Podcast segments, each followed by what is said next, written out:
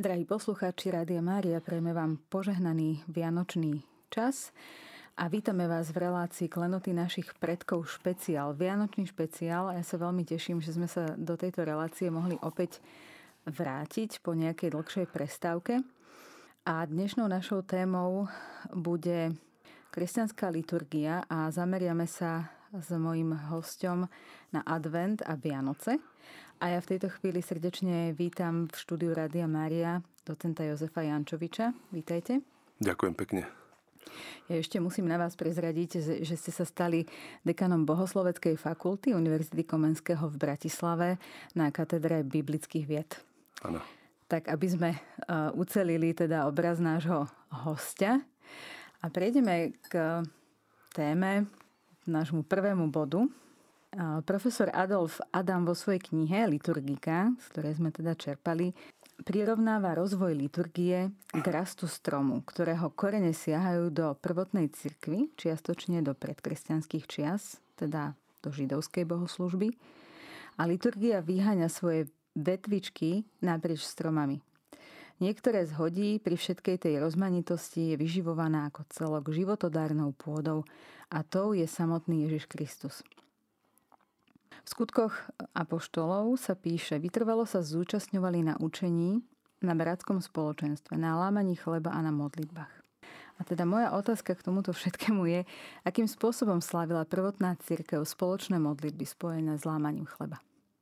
To je otázka, ktorou sa zaberajú biblisti, ale liturgisti a nie je jednoduchá odpoveď, pretože mm, poznať presne, ako to prebiehalo v tých e, prvotných spoločenstvách, môžeme na základe písma, na základe nejakých e, textov, ktoré nám zachytávajú liturgiu prvých storočí, napríklad kniha Didache a ďalšie z apostolských čias. No a potom ten rozvoj liturgie bol už teda veľmi taký, najmä potom, keď sa cirkvi dostala slobody v tom 4. storočí, tak liturgia sa začala šíriť a vyvíjať už spôsobom, ktorý je definovaný najmä teda liturgickou vedou, ktorá sa snaží tieto veci zachytiť. Toto, čo ste zacitovali zo skutku Apoštolov, je veľmi cenný verš, pretože ten naznačuje jednu záležitosť, že mm, prví kresťania v, v tieni Jeruzalemského chrámu chodili do chrámu a stretávali sa dokonca aj po domoch, kde lámali chlieb. A teda vidíme, že mm, tí kresťania, ktorí boli zo židovského prostredia, pokračovali ďalej byť židmi, pretože prví kresťania sú v podstate židia, to sú tzv. židokresťania.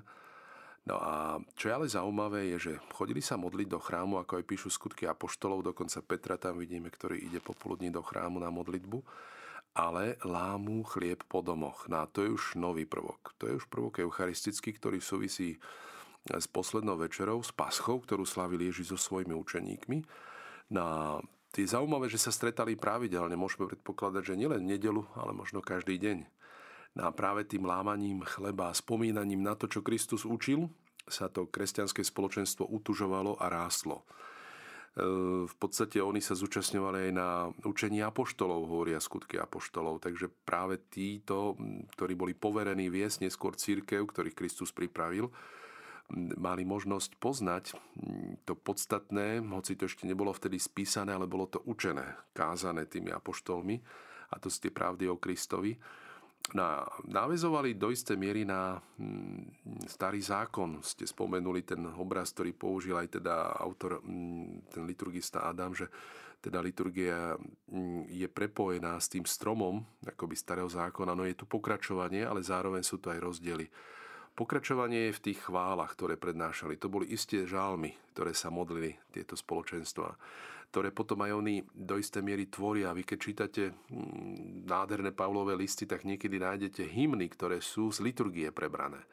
Napríklad taký známy, aby som zacitoval taký známy mm, hymnus, ktorý poznáme z listu Filipanom z druhej kapitoly. To je tzv. kristologický hymnus Zmýšľajte tak, ako Kristus Ježiš a začína sa hymnus. On, hoci mal božskú prírodzenosť, nepridržal sa svojej rovnosti s Bohom, ale zriekol sa seba samého, vzal si prírodzenosť sluhu, stal sa podobný ľuďom a podľa vonkajšieho zjavu bol pokladaný za človeka, uponížil sa, stal sa poslušným až na smrť, až na smrť na kríži, preto ho Boh nad všetko povýšil a pokračuje sa teda ďalej.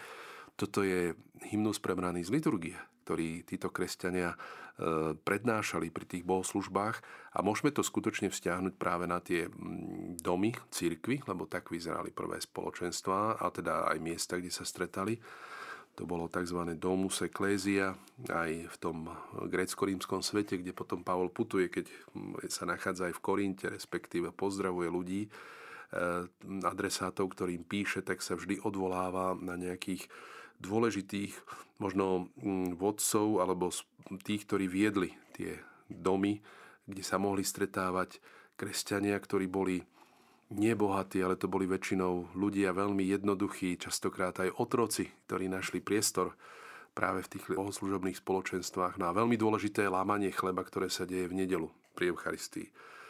No a my môžeme povedať, že vďaka tomuto stretaniu sa prvých kresťanov po domoch na, tých, eh, na tom lámaní chleba, na tom eucharistickom zhromaždení sa tie pamäte, ktoré sa o Ježišovi podávali len úsne, potom neskôr aj spísali a vznikajú evanília. Takže bez tejto liturgie, bez tejto tradície prvých eucharistických spoločenstiev by sme nemali ani nový zákon v tej podobe, ako ho máme. Takže to je veľmi, veľmi zaujímavé. Ehm, vysvíta samozrejme dôležitosť tých nedelných bohoslúžieb, ktorá sa konala vždy teda buď na úsvite dňa, keďže církev nemala ehm, do istého času, voľnú nedelu, ako sme zvyknutí dnes, tak oni to museli sláviť, to eucharistické spoločenstvo, veľmi skoro ráno. To je veľmi zaujímavý postreh, pretože v tej židovskej komunite je vlastne kľúčová sobota, vlastne mm-hmm. spiatka na sobotu a teda potom sa to posunulo na tú nedelu, ako teda 7. deň, kedy je Boh po stvorení sveta odpočíval. Tak e, ten deň patrí a máme ho aj my teda svetiť Áno, a my ho máme teda najmä na základe Kristovho zmrtvých stania posunutý, teda ten 7. deň sa posúva na prvý deň.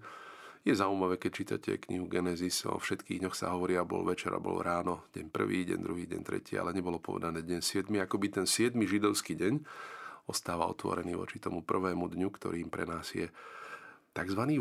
deň, môžeme povedať. To je tá nedela, to je ten dies dominici, alebo po grecky sa volá Hemera Kyriake, teda deň pána Ježiša, kedy vstal z mŕtvych. Tieto bohoslužby po domoch, ktoré teda sa konali, tak v tej prvotnej cirkvi asi úplne na začiatku ich viedli apoštoli, alebo potom, potom sa vlastne nejako rozširovali tie, tie hodnosti, alebo tento vznik v podstate toho služobného kňastva nemáme až tak dobre v písme zachytený, to je pravda. On prichádza neskôr v druhom storočí, sa popisuje už lepšie v postapostolských spisoch. Napríklad taký Anti, Ignác Antiochisky, čo bol biskup Antiochie, ten nám už tú hierarchiu biskupov, kňazov a diakonov jasne dokladá. Faktom je, že to pomenovanie biskupy, kňazí a diakoni nachádzame už v Novom zákone. Takže to služobníctvo, alebo teda tí, ktorí slúžili aj v tej liturgii, či už to boli diakoni, respektíve presbyteroj, také po grecky označenie kňazov, starší, tak práve tých aj apoštoli v podstate ustanovovali. My nájdeme v skutkoch apoštolov stretnutie Pavla so staršími z Efezu, Stretli sa nie v Efeze, ale stretli sa mimo, lebo pre Pavla už to nebolo vhodné, aby sa vrátil do Efezu a teda tu necháva svoj akoby pastoračný testament. Takže to boli tí, ktorí viedli tieto bohoslužby. To, že služobné kňazstvo sa vyprofilovalo do tej podoby, ako ho poznáme dnes, samozrejme, to je odraz už aj istého vývoja. Faktom je, že kňazstvo Ježiša Krista sa krásne rozoberá v liste Hebrejom, a teda Ježiš je jedinečný kňaz a my, kňazi Nového zákona, môžeme povedať, máme účasť na tom jedinečnom Kristovom kňazstve on nie je kňazom starého zákona, hoci je tu istá kontinuita aj s tým kňazstvom, ktoré sa spomína v starom zákone, lebo on neprinesol svoju obetu v tom prostredí chrámu, samozrejme, ale prinášal na Kalvárii. A tá obeta je teda jedinečná, raz navždy prinesená a práve tento moment Kristovej obety sa stáva základom vnímania aj toho kňastva e, novozákonného. A teda aj kresťanstvo je práve náboženstvo. Má svoj príbeh, má evanelium, príbeh o Ježišovi Kristovi, historický príbeh, má svoj kult a to je eucharistický kult. A práve Eucharistia sa spája s tou poslednou večerou, ale zároveň aj z obetou Ježiša Krista na Kalvárii, pretože on ju práve už pri tej poslednej večeri aj v tých slovách eucharistických spomína, hovorí o obete tela, o obete krvi. A potom je tu aj etika, etos, teda kresťanstvo má aj svoju morálku. Že? A teda tým pádom je práve náboženstvo a má aj kňazov No a teda tí sú pomenovaní ako starší v Novom zákone. Spomína ich prvý Petrov list napríklad, e, kde si, a potom aj teda list Hebrejom, ale aj ďalšie niektoré spisy, mm, či už katolícke. Na sám Pavol istým spôsobom naznačuje eucharistické lámanie chleba, ktoré sa deje a sám odovzdáva tie slova premenenia. Prvý ich zapísal mimochodom do prvého listu Korintianom, ešte skôr ako evangelisti. Kňaz je pre Boží ľud pastier a my môžeme dnes tak z hebrejčiny čerpať veľa. A tak by som vás chcela poprosiť, že keby ste nám tak viac cez hebrejský jazyk eh, vysvetlili alebo povedali o význame slova pastier. Mm-hmm. Pretože hebrejčina naozaj otvára také iné rozmery. Mm-hmm. Áno, v podstate kňaz bol vnímaný ako mm, služobník, ktorý pôsobil v prostredí chrámu. A pastier je označenie, ktoré je mm, zaujímavé z hľadiska označovania kráľov. A toto označenie sa vzťahuje dokonca aj na pána, mm, na Jahveho. Pán je môj pastier, krásny Žalms 23. No pôvodne v starovekom východe, a teda v tom starovekom blízkom východe, pojem pastier, e, roe po hebrejsky sa vzťahoval na kráľov, na kráľov mezopotámskych, napríklad taký Chamurabi, ktorý je veľký babylonský, starobabylonský král, ktorý pôsobil v 18. storočí pred Kristom, bol pomenovaný aj ako pastier. Pretože král, ktorý bol starostlivý, sa stáva vodcom a pre ten národ, ktorý žil v tých pastorálnych podmienkach a teda poznali e, pastierov, tak práve preberá toto označenie, aby naznačoval tú starostlivosť dobrého kráľa. Preto nájdete kritiku zo strany prorokov v starom zákone, keď hovoria o zlých kráľoch, tak hovoria o zlých pastieroch. Že? No a teda toto pomenovanie toho, kto vedie, sa prenáša potom aj na označenie kňazov alebo tých starších, ktorí sú pastiermi a najmä v neskoršom období. A do istej miery to prechádza samozrejme aj zo značenia Ježiša Krista, ktorý je dobrý pastier a ktorý poverí napríklad v Janovom evanieliu Petra, aby sa stal pastierom baránkov, pastierom Eh, oviec, že? a teda akoby podáva tú úlohu mm, vedenia a spravovania apoštolom. Apoštoli sú v podstate samozrejme tí, ktorí Ježiša Krista napodobňujú, zastupujú a, a práve aj nástupcovia apoštolov sú potom dnešní biskupy. Takže takýmto nepriamým spôsobom sa ten pojem pastier dostáva aj do tých insigní. Biskup má pastierskú palicu, že? A týmto spôsobom môžeme vnímať tú, ten úrad, e, ktorý súvisí práve s tým vedením. V hebrejčine kňaz sa povie kohen, kohen, ale to je starozákonný kňaz, ktorý teda bol poverený tvoriť prostredníka medzi Bohom a ľuďmi. Je úžasné, že prvý kňaz, ktorý sa v Biblii vôbec spomína, je Melchizedek. To bol kňaz Šalemu, alebo teda Jeruzalema ktorý prináša chlieb a víno, keď Abraham prichádza ako víťaz. Týmto, týmito dármi mu jasne naznačuje, že je voľný priechod cez jeho územie. Na slovách tohto prvého kňaza sú krásne požehnania. Požehnania Abraháma ako toho, ktorého, ktorému Boh doprial víťazstvo nad nepriateľmi a dokonca on požehnáva dobrorečí Bohu tento prvý kňaz v Biblii, ktorý verí v toho istého Boha ako Abraham. Takže je to prvý svetý pohán v Biblii, by sme mohli povedať ten Melchizedek. Potom sa spomína ďalší kňaz v knihe Genesis, v príbehu o Jozefovi, kňaz Putifar. A teda vidíme, že fenomén kňazstva bol bežný aj pre iné národy, nielen pre židovský. No a práve táto úloha kňaza prešla potom aj do kresťanského náboženstva vďaka kňazstvu Ježiša Krista, ktorý je tiež kňazom mm, cez kategóriu vzťahu. On je prostredníkom medzi Bohom a ľuďmi neprinášal obety ako starozákonník, ale priniesol existencionálnu osobnú obetu raz navždy, svoje, svoj vlastný život. A teda z toho plínu isté benefity, dobrodenia, priazeň. Vždy ten, tá účinnosť e, kňazov aj starého zákona bola v tom, že kňaz sa musel istým spôsobom očistiť, oddeliť, bol vyňatý z istého rodu, on patril, patril vždy medzi levitov. Spomedzi levitov to boli Áronovci, ktorí boli rod Áronov, ktorý mal kňazov a očistoval sa rituálne, istým spôsobom potom prinášal obety a tým pádom sa dostáva akoby do vzťahu s Bohom, to je ten Boží svet, ktorý sa naplňa v liturgii. cez toto obetovanie a tomto kolobehu dávania tých obiet, ktoré zastupujú človeka a príjmania, zrazu človek príjma odpustenie, e, požehnanie a teda to sú tie dôsledky z toho pôsobenia kniaza. No a toto máme aj pri Ježišovi Kristovi. On sa v podstate odovzdáva spája s Otcom v tej obete kríža a z toho plyne vykúpenie pre nás všetkých. A my práve túto jeho obetu sprítomňujeme. No a toto sa deje aj v prvých eucharistických spoločenstvách a odtedy naďalej a pri každej svetej omši prežívame toto tajomstvo toho darovania sa Ježiša Krista. Takže Kristus nás zastupuje všetkých a všetci z toho máme užitok. My by sme pokračovali v našej téme o kresťanskej liturgii, o jej vývine a Chceme sa teda viac venovať, keďže prežívame Vianočný čas tej Vianočnej liturgii, tak ako ju poznáme dnes. Ale samozrejme, pred prestavkou sme sa rozprávali o prvotnej cirkvi, o tom, ako, ako vlastne vznikalo slávenie teda bohoslúžieb v tom čase. A teraz by sme chceli rozprávať o tom, o tej histórii, o takých najdôležitejších vývinových momentoch liturgie kedy vlastne aj sme zažívali rozdelenie cirkvy a tak ďalej. Takže podľa toho sa vyvíjala aj samotná liturgia.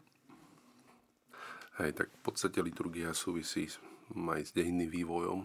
Ako sme spomínali, církev, keď dostala v tom 4. storočí slobodu a mohla už ten kult bohoslužbu sláviť slobodne, tak vznikajú veľkolepé stavby, ktoré sa začínajú stavať. Napríklad prvý marianský chrám na západe, ktorý sa postavil, bol Bazilika Pány Márie Väčšej v Ríme, ktorý je istým spôsobom odpovedou aj na Efeský koncil 5. storočí a teda mnohé iné kostoly, ktoré začínajú vznikať, si osvojujú architektúru rímskych bazilík. Baziliky v minulosti to boli priestory, kde sa ľudia stretali, to bolo spoločenské v podstate také priestory, kde ľudia mohli diskutovať, obchodovať, stretať sa. No a toto si osvojí napríklad aj ten, tá kresťanská architektúra a teda vznikajú tie prvé nádherné stavby. My keď ideme do Ríma, tam môžeme obdivovať práve tieto, tieto klenoty kresťanskej architektúry, či už cez, baziliku svätého Pavla alebo už tu spomínanú baziliku Pány Márie Väčšej a iné staršie stavby. No ale vznikali samozrejme aj na iných prostrediach, v iných jednoduchších miestach e, prvé stavby, ktoré sú poznačené románským štýlom a k tomu s tým súvisia aj vznik liturgie. Je veľmi zaujímavé, že napríklad tá liturgia aj v tých prvotných časoch veľa naberala z toho cisárskeho kultu. Teda to bol e, kult cisára, bolo niečo, čo teda už potom zaniká so zanikom rímskej ríše, ale ešte stále v tom 4. 5. storočí pretrváva a teda isté prvky e, odevov, to všetko do seba absorbuje e, liturgia a samozrejme mení sa obsah, forma do istej miery sa zachováva. No a potom ako taký strom sa rozrastá v tých prostrediach, kde sa kresťanstvo šírilo, nadobúda rôzne podoby.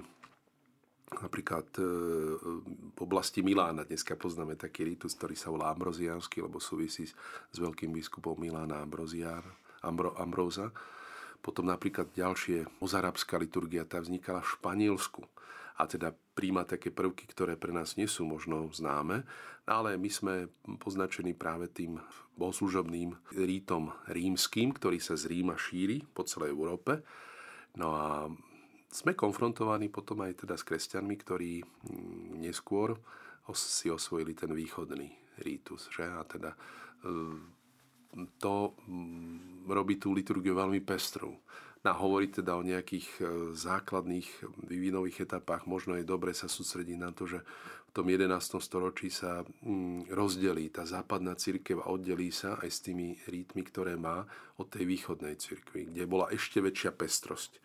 No a my môžeme tú liturgiu zachytiť práve aj dnes, keď sa dívame na tie bohoslužby grécko-katolíkov alebo aj ortodoxných, že tam sú isté spoločné črty a sú veľmi podobné tým iným východným bohoslužobným e, rítom, ktoré teda poznáme e, či už v Ázii, že, alebo dokonca aj v Afrike, keď si vezmete kopských kresťanov alebo etiópskych kresťanov. No a teda je tu úžasná pestrosť. Čo je však všetkým spoločné je práve ten eucharistický rozmer a čítanie Biblie. Že? A teda to, čo bolo aj v synagóge, v židovstve veľmi kľúčové, že sa čítali písma, čítala sa najmä Tóra a potom sa vykladala, kázala, tak aj my máme v našej bohoslužbe čítanie z písma. Po druhom Vatikánskom koncile sa spestrilo čítanie písma, predtým sa čítali väčšinou novozákonné texty a málo starozákonných textov ale zároveň sa potom aj táto liturgia obohacuje o ten nový prvok, čo v židovstve nebolo, ako sme spomínali, je to, je to eucharistické lámanie chleba. No a mm, všetko je to upriamené na Krista, na jeho slovo a na jeho e, prítomnosť v chlebe. No a spoločenstva práve tu sa združujú v Eucharistii, pretože církev bez Eucharistie nemôže prežiť. No a je podoba tej, toho liturgického slávenia napríklad u nás, e, rímsko-katolíkov, nadobúda isté prvky, ktoré sú známe našim posluchačom dodnes po druhom Vatikánskom koncile. A teda je to už e, slávenie bohoslužby v jazyku ľudu, ktorý je zrozumiteľný. Chvála Bohu, ľudia rozumejú, čo sa deje, keď sa takto slávi v reči ľudu e, bohoslužba slova, ale aj bohoslužba Eucharistie. E, ďalej aj dispozícia oltára, je to aj teda slávenie ako hostina, lebo posledná večera bola skutočne paschálna hostina, ale zároveň ten rozmer obety sa deje tiež e, práve cez ten prítomný kríž, ktorý je pri oltári, pretože sa sprítomne tá Ježišova Kristová obeta na oltári, ktorá sa vykoná raz navždy a my ju neopakujeme, ale len ju sprítomneme v tom Božom liturgickom čase, v tom priestore, ktorý pre nás je viazaný na každé miesto v kostole, vtedy, keď sa slúži Sveta Omša. Takže k tomu patria samozrejme veľké aj teda, aj teda dokumenty, ktoré sa súvisia e, s tým, ako sa daná liturgia v akomkoľvek tom ríte slávila. Samozrejme to súvisí s tými bohoslužobnými knihami, ktoré dneska sú zdokumentované, ktoré sú študované a ten vývoj je teda veľmi, veľmi bohatý a pestrý a teda v liturgii môžeme hovoriť, že to je ten lex orandi, to je ten zákon modlitby. Lebo to, čo človek verí, to sa modlí. A to spoločenstvo prežíva aj cez modlitbu e, tú vieru, ktorú napríklad aj my e, pri bohoslužbách recitujeme, keď vyznávame verím v Boha. No a práve to je veľmi kľúčové. A liturgia je skutočne Sveta Oša, hovoríme, je koreňom, ale aj cieľom celého snaženia cirkvy, takže práve v eucharistických e, sláveniach e, v podstate církev nachádza tú plnosť aj toho modlitbového života. Liturgia možno niekedy tak podlieha aj tomu konkrétnemu národu, kde sa slávi, pretože ja vždy, keď vidím tie africké krajiny, kde sa slávi teda liturgia Sveta Omša, tak, tak oni naozaj s takou obrovskou radosťou uh, slávia Svetú Omšu a myslím si, že týmto by sme sa mohli tak v dobrom nakaziť aj my na Slovensku. Že Určite, tá... no. Niekedy, keď vidíte také tie uh, smutné a otrávené tváre niektorých ľudí na Svetej Omši, tak sa pýtame, že ako ďalej, že ak ľudia nevnímajú v Eucharistii hm, ten náboj a tú silu, tú milosť, ktorú získavame na celý týždeň, a čakajú už len kým, čím skôr skončí, tak toto je nedobré, pretože ak nepochopíme význam Eucharistie pre náš život, duchovný život, ale aj komunitný život, tak naše spoločenstvo hm, v podstate ako kresťanské prestáva byť kresťanským, pretože to je základ. No a práve tá radosť z Krista sa prejavuje v tých e, tej liturgii. Takže samozrejme on to súvisí aj s tými hm, charakterovými črtami tých národov, ale radosť z Krista treba hm, prežívať a ňou sa nakaziť. To je úžasné. Ovocím Ducha Svetého je áno, radosť, takže áno. na to, aby sme, aby sme pamätali. Eh, prežili sme teda adventný čas, prežívame Vianoce a v rámci takej prípravy počas adventu sa slávia roratné sveté omše. A tak mňa by zaujímalo, otec Jozef, že kam až siaha história, alebo vlastne ako vlastne vznikli rorátne sveté omše? Áno, v podstate tento zvyk rorátnych svetých omší, eh, ktoré sa označujú podľa slovesa roráte, v latinčine je to začiatok eh, krásneho hymnu, ktorý nachádzame v Izajašovi. Roste nebesá a prosíme o príchod spravodlivého na túto zem. Mm, spravodlivým je pre nás ten Mesiáš, Ježiš Kristus, ktorý prišiel a teda mm, Izaiáš, ten zrod alebo ten príchod tej spravodlivosti takto krásne metaforicky vyjadri, aby pršala z nebies tá spravodlivosť a nech zrodia nebesia a teda vydajú toho spravodlivého. Tento začiatok tej antifóny označuje tie sveté omše, ktoré sa pomenovávajú ako roráty, z slovesa roráre, roráte. A teda boli to pôvodne sobotné votívne omše ku cti Pany Márie, Ježišovej matky v adventnom čase. No a v súčasnej dobe sa môžu sláviť cez všetky dni adventa do 16. decembra. Prečo? Pretože od 17. do 24.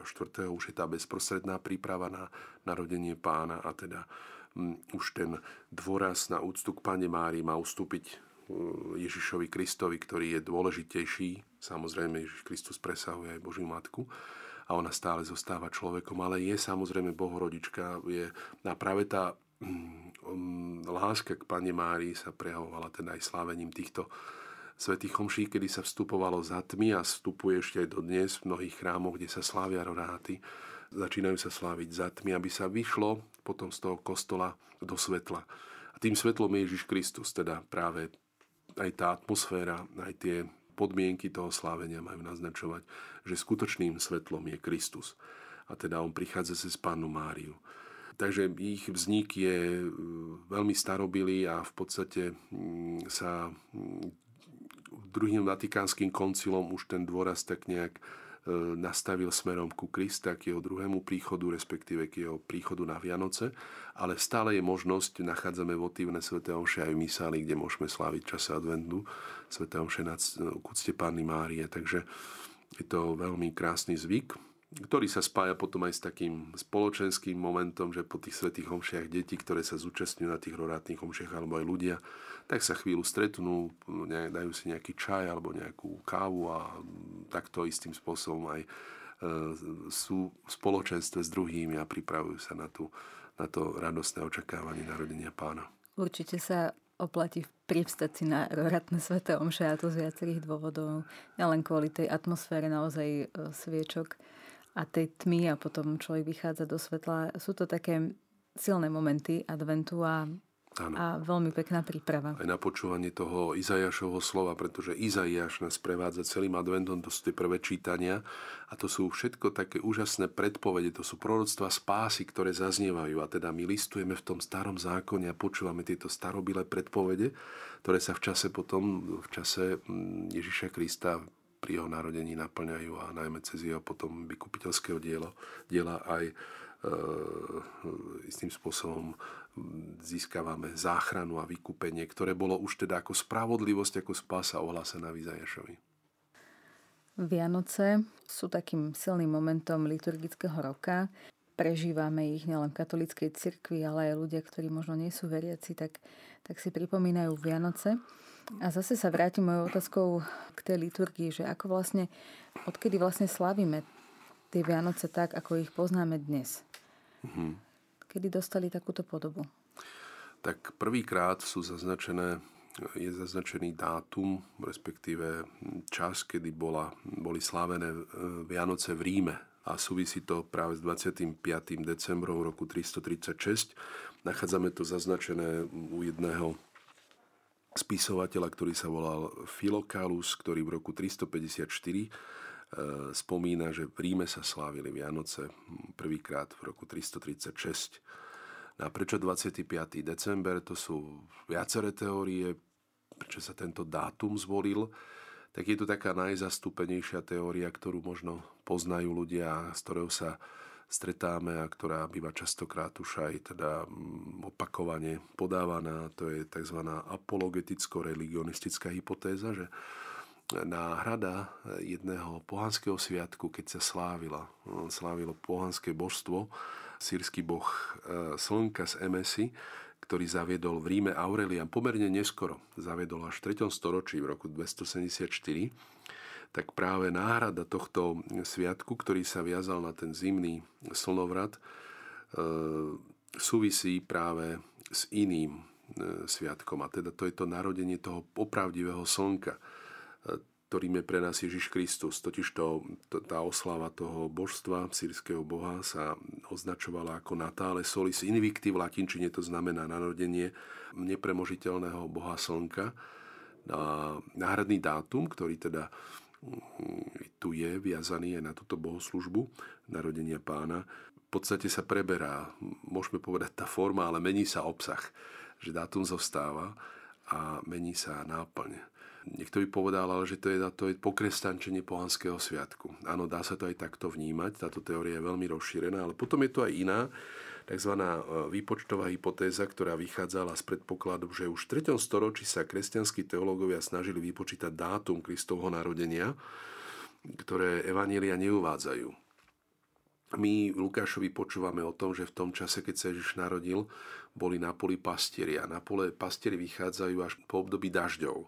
Obdobie dažďov trvá v Palestíne a v Izraeli od novembra do hm, viac menej marca. Takže môžeme predpokladať, že Ježišové narodenie sa udialo hm, nie 25. decembra v zime, hm, v období dažďov pre Izrael, ale teda v inom čase. Tak či onak, nevieme z istotou ten dátum, ale bolo treba zvoliť istý dátum. Jedna teória, ktorá je veľmi zaujímavá a súvisí s Klementom rímským, to je jeden rímsky spisovateľ, čias teda e, cirkevných odcov, ktorý písal komentár ku knihe Daniela. A v tomto komentári ku knihe Daniela on píše aj to, že narodenie Krista sa udialo 25. decembra. Sme v roku 200 v Ríme. Ešte sa neslavili Vianoce v bohoslužbe, v liturgii, ako to poznáme dnes, ale on už teda takýto dátum zadal. Toto je jeden veľmi zaujímavý prvok, ktorý môžeme rozobrať a súvisí totiž to s tým, že akurát aj v týchto dňoch e, v decembri pred Vianocami prebieha Sviatok svetla. Už sa ukončila Chanúka takzvaná. To je 8-dňový Sviatok svetla a ona vrcholí, ten, tento Sviatok Chanúky vrcholí 25. dňa mesiaca Kislev. 25. deň, 25. december, stále to 25. deň a teda on, e, predpokladá sa, že tento Klemen rímsky označil deň narodenia Krista veľmi symbolicky, ako vyrucholuje Sviatok Svetla 25. Kisleva, tak sa pripomína jedna zaujímavá udalosť. Bol očistený chrám, v Jeruzaleme v roku 164 pred Kristom, keď ho sírsky král Antiochus IV znesvetil 3 roky predtým, tak práve makabejskí bratia očistujú chrám a vnáša sa svetlo do tohto chrámu a obnovuje sa liturgia. A v pozadí je krásna analogia. Ako sa vnieslo svetlo do chrámu a začína sa liturgia, tak narodením Krista prichádza svetlo na tento svet a teda celá zem sa istým spôsobom posvecuje. Takže toto je zaujímavý dátum, ktorý teda vidíme symbolicky súvisí opäť s tým sviatkom Chanuka. No a ešte je potom ďalšia taká teória, ktorá hovorí o tom, že prečo sa zvolil práve 25. december. V staroveku bola tendencia viazať deň smrti veľkého človeka, v tomto prípade Ježiša Krista, na deň jeho počatia, respektíve na deň jeho narodenia – No aby sme mohli smelo povedať, že v tomto prípade je Ježišová smrť, ktorá sa v minulosti pripomínala 25. marca pri slávení Veľkej noci, aj na deň jeho počatia 25. marca. Pridáte k tomu 9 mesiacov, máte 25. december, že? Takže toto je výpočet, ktorý súvisí s tzv. vekom, respektíve dňom odchodu veľkého človeka z tohto sveta a ten nejak koliduje s dňom narodenia. Niečo podobné majú východní kresťania, ktorí si pripomínali narodenie Ježiša Krista nie 25. decembra, ale 6. januára. A oni, títo e, východní kresťania, slávili Veľkú noc e, bližšie k tomu 6. aprílu že? A teda sme tu opäť ten 25. marec, 6. apríl a ten 25. december, 6. január veľmi blízko seba. Takže to by bol skôr teda symbolický dátum Ježišovej smrti, ten 6. apríl. A my vieme, že Ježiš zomiera pravdepodobne 7. apríla roku 30 čo teda je asi najistejší dátum jeho smrti. Nemáme istotu ani s dátumom jeho smrti, o tom menej máme istotu s dňom jeho narodenia že bolo treba zvoliť nejaký dátum a práve v tom čase si človek pripomína tajomstvo narodenia, ale zároveň aj vtelenie Ježiša Krista, pretože tajomstvo Vianoc súvisí už aj s tým zvestovaním pána, ktoré slávime 9 mesiacov predtým a samozrejme vrcholome potom narodenie pána. Takže Boh sa stal jedným z nás, Boh sa vtelil v Ježišovi Kristovi, on je to slovo, ktoré sa stalo telom a takýmto spôsobom vstúpilo do nášho sveta. Takže je to dôvod na veľké slávenie. Ešte treba pripomenúť, že v staroveku prví kresťania neslávili narodeniny ani po v rodinách, ale si pripomínali skôr meniny. Pretože toto deň narodenia a narodení slávili predovšetkým pohania. A toto bolo také veľmi zrejme v tých prvých e, storočiach, kedy si pripomínali aj kresťania nie Vianoce, narodenie Ježiša Krista, ale vždy si pripomínali e, smrť a zmrtvý stane Ježiša Krista. Každá nedela Každá Sveta Omša už aj v tých prvých staročiach bolo pripomenutím si Kristovho víťazstva, jeho smrti a zmrtvých stania. Takže to bolo dôležité pre prvotnú církev a zostáva. Veľká noc samozrejme presahuje Vianoce, aj svojou váhou tajomstva, ale na druhej strane je dôležité si pripomenúť aj ten vstup Boha do tohto sveta. No a u dvoch svetcov dokonca si tiež pripomíname aj narodenia. To je narodenie Pany Mária, narodenie Jana Krstiteľa Isté aj posluchači vedia, že slávime vždy pri svetých tzv. E, deň narodenia pre nebo, čo je deň smrti a odchodu z tohto sveta do toho Božieho sveta. Mhm. Tento rok uplynulo 800 rokov, to je ešte taká zaujímavosť, od prvých jasličiek, teda v roku 1223 v dedinke Grečio, kedy ich pripravil svätý František z Asisi. A ono vlastne jasličky Betlehem, to je tiež taký taká súčasť Vianoc, kedy vlastne nám to tak lepšie približuje tú, tú predstavu, že ako to asi v tom Betleheme vy, vyzeralo. Môžeme si to rôzne predstavovať, možno tak viac pre deti, ale aj pre nás dospelých. A tento rok vlastne s tým súvisí aj možnosť, alebo súviselo získať aj plnomocné odpustky vo františkánskych chrámoch a, a vlastne je to taký milý moment navštíviť Betlehem. Áno, Aspoň, aspoň takto tu na Slovensku.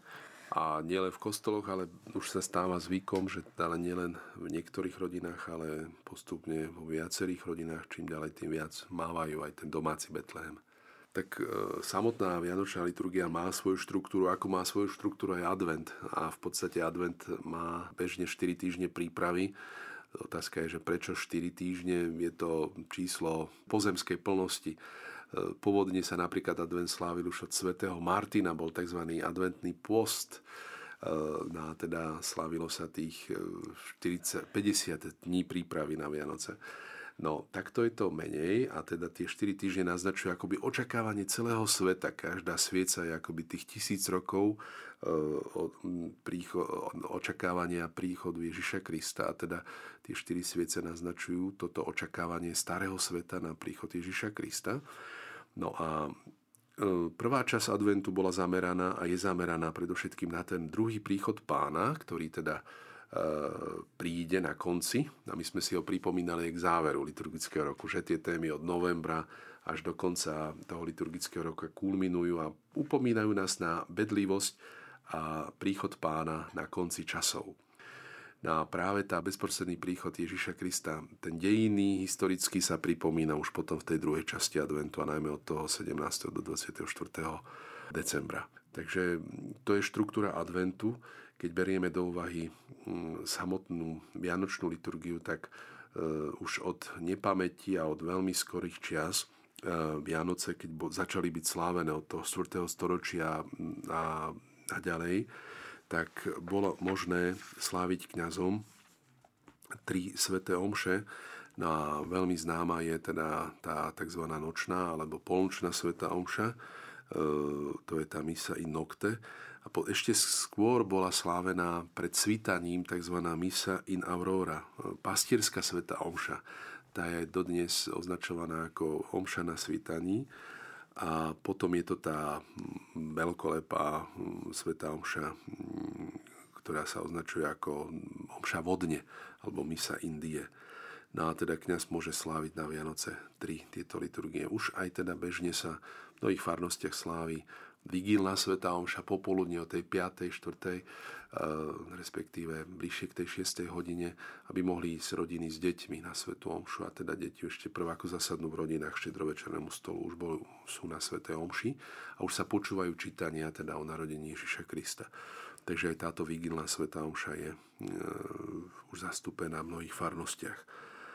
No, mm, samotný deň narodenia Ježiša Krista je teda veľmi veľkým sviatkom. Voláme ho Božie narodenie, tento sviatok, že? Narodenie pána. A práve predlženie toho sviatku sa deje v liturgii tak, ako pri vzkriesení Ježiša Krista na 8 dní, na tzv. vianočnú oktávu. No a pokračovanie tohto sviatku sa predlžuje symbolicky do tých 8 dní, kedy si pripomíname toto veľké tajomstvo vtelenia Ježiša Krista. No a na konci e, tej oktávy stojí e, Pana Mária, že je Sviatok Bohorodičky. To je ten 1. január.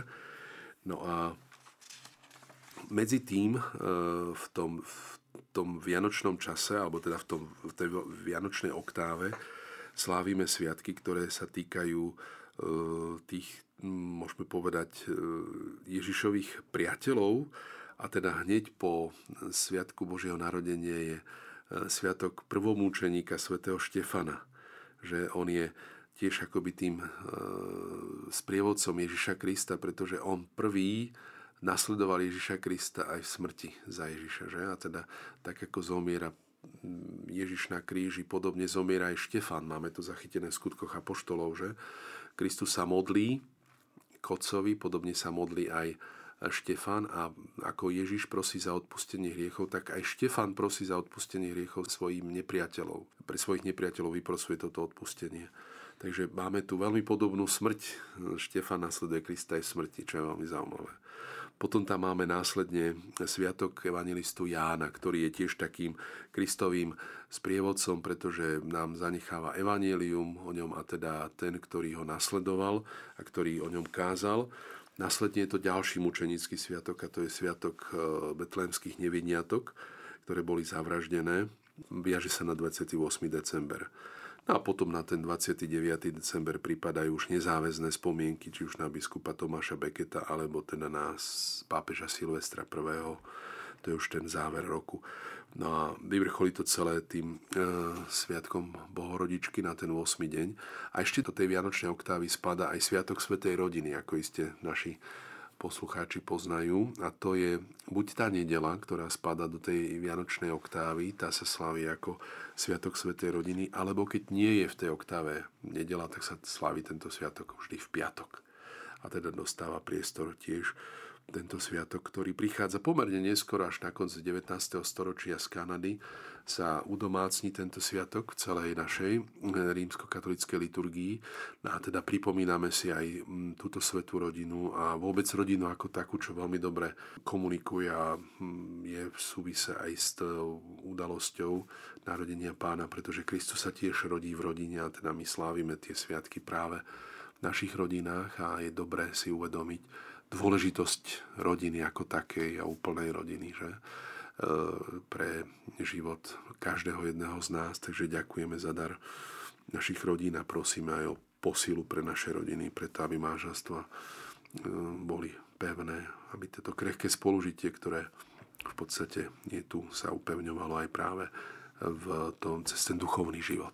Takže potom pokračuje samotné vianočné slávenie po vianočnej oktáve a dobieha táto vianočná doba tým, že 3. januára si napríklad pripomíname sviatok mena pána Ježiša, alebo 3. januára. To je totiž to odkaz na ten 8. deň, kedy Ježiš pri obriezke dostáva meno a to je na ten 1. január, lebo to je tých 8 dní od narodenia Krista. Tak ale tam už ten sviatok Bohrodičky, preto máme ten sviatok mena až potom. No a čo je veľké a veľmi významné je Sviatok zjavenia pána. U nás v západnej liturgii je viazaný na návštevu troch múdrych mužov, ktorí sa prichádzajú pokloniť Ježišovi k jasliam, e, kdežto vo východnej cirkvi je viazaný tento, bol pôvodne viazaný tento sviatok už na, na, jednak na to narodenie pána, ale najmä na krst Ježiša Krista. No ale my slávime v našej západnej liturgii krst pána až na konci vianočného obdobia, a to je tá nedela. E, nedela Krstu pána, ktorá je v podstate prvou nedelou už aj potom v počítaní toho cezročného obdobia a ona uzatvára toto krásne vianočné obdobie. Tento rok máme taký zvláštny moment, že na konci adventu, vlastne posledná adventná nedela a zároveň je to vlastne štedrý deň. Mm-hmm.